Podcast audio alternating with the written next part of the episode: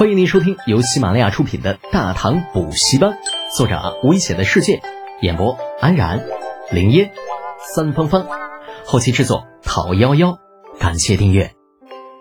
第三百一十四集，看热闹不怕事大的李二。清晨的薄雾还未散去，阳光透过雾气照射下来，反射着异样的光彩。明德殿外。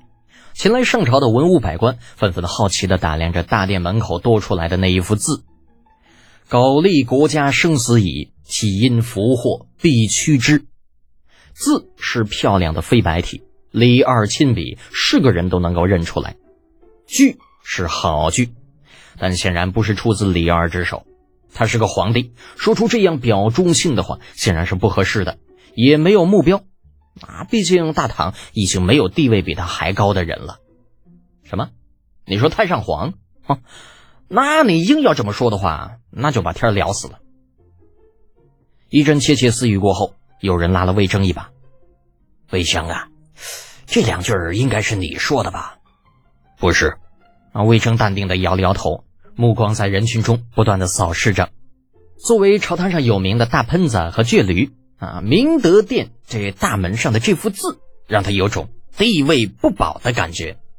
凭他多年的经验，那些个圆滑的奸佞绝对写不出这样慷慨激昂的句子，而那种跟自己一样不怕死的绝对忠臣，又绝对不会如此红果果的表忠心。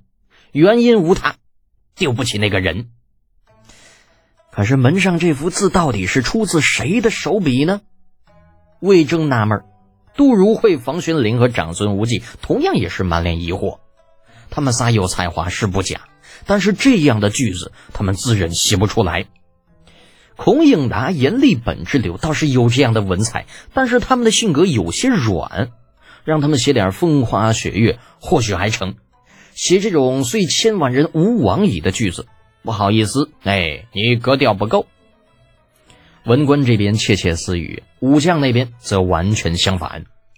那程咬金在问明上面写的是什么字之后，立刻就大声嚷嚷起来：“嘿，这到底谁写的啊？这自己站出来不都完了？都挂在这儿了，还有啥不好意思的呀？”尉迟敬得道：“哎呀，可急死老子了！这到底是哪个？站出来，让俺瞅瞅。”嗯，这幅字写得好啊，写出了吾等的心声。到底是哪位同僚啊？还请现身一见。见众人如此热情，李浩有些不好意思，摸了摸鼻子，向前走出两步。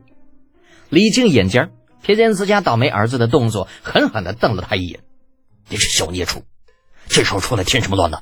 后边去。”那个李浩同学觉得很有必要解释一下，但是话未说完，程咬金那老妖精就一巴掌按到了他的脸上：“呃，去去去，想看到后边去。”别出来给你爹跟你老丈人丢人现眼的，这不是我，啊！把程咬金这大手打到一边。李浩脸红脖子粗的想要解释，但是李浩显然高估了自己的能力。而话未说完呢，李道宗已经把他推到了一边。你什么你呀？看不到的话，老夫可以告诉你，那上面写的是“苟利国家生死以，岂因福祸必趋之”。哟，你听听，你给我听听，多有气魄呀！这绝对是一位征战沙场多年的老将写出来的。任城王啊，你可别糟践人了。就你们这些个武夫，懂什么叫诗词吗？还沙场老将？你们认识的那几个字能把自己名字写全不？啊？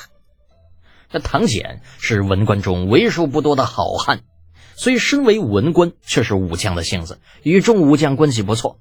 他平时有事没事就会互相怼上几句。这个时候自然不会错过机会。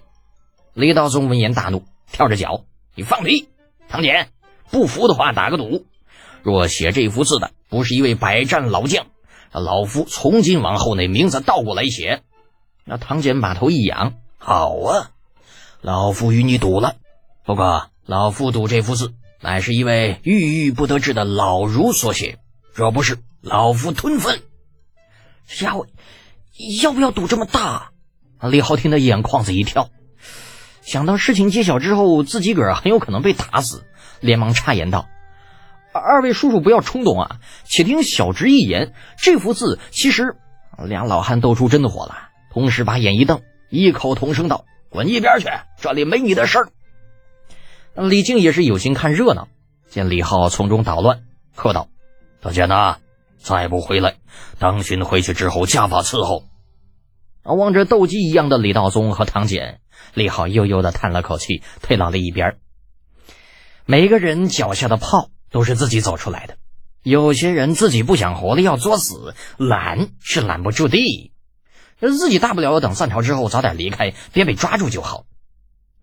李浩这边暗自盘算着如何逃走啊，另一边李道宗和唐简二人已经各自找好了证人。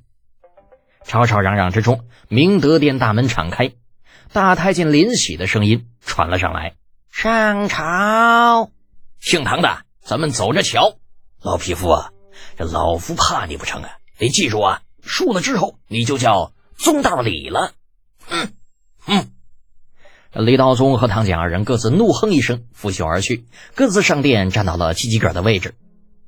待众人上得大殿，站得好，李二带着太子李承乾姗姗来迟。坐下之后，接受百官朝拜，开口道：“诸位爱卿啊，刚刚朕在后面便听到了这前面的声音，不知诸位在讨论何事啊？”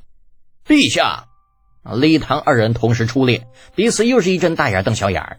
最后还是唐简退让了一步，给李道宗比了个请的手势，让他先说。那毕竟是皇亲，又是亲王的身份，李道宗当仁不让。哼了一声，先是给李二见礼，然后朗声说道：“陛下，不知可否告知老臣，殿外那幅字是何人所作？”哦，这个呀，李二微微一笑：“此人远在天边，近在眼前，近在眼前。”殿上众人面面相觑。家伙刚刚吵得那么热闹，也不见有人蹦出来，现在却说近在眼前。李浩往后退了一步，将身子藏到一根柱子的侧面。李道宗四下里看了一眼，见依旧没人出来，不由得一抱拳：“到底是哪位同僚？还请现身一见。”还是没人出来，只有李浩又往后退了一步，让这柱子将自己彻底挡住，正祈祷千万别被发现呢。却听上面传来了李二幸灾乐祸的声音：“哼 哼李德简呐，你躲什么呀？男子汉大丈夫，敢做敢当，扭扭捏捏，像什么样子？完喽，完喽，完犊子喽！”那迎着四面迎来的目光啊，咔嚓一声，李浩的心里似乎有什么东西碎了。陛下呀！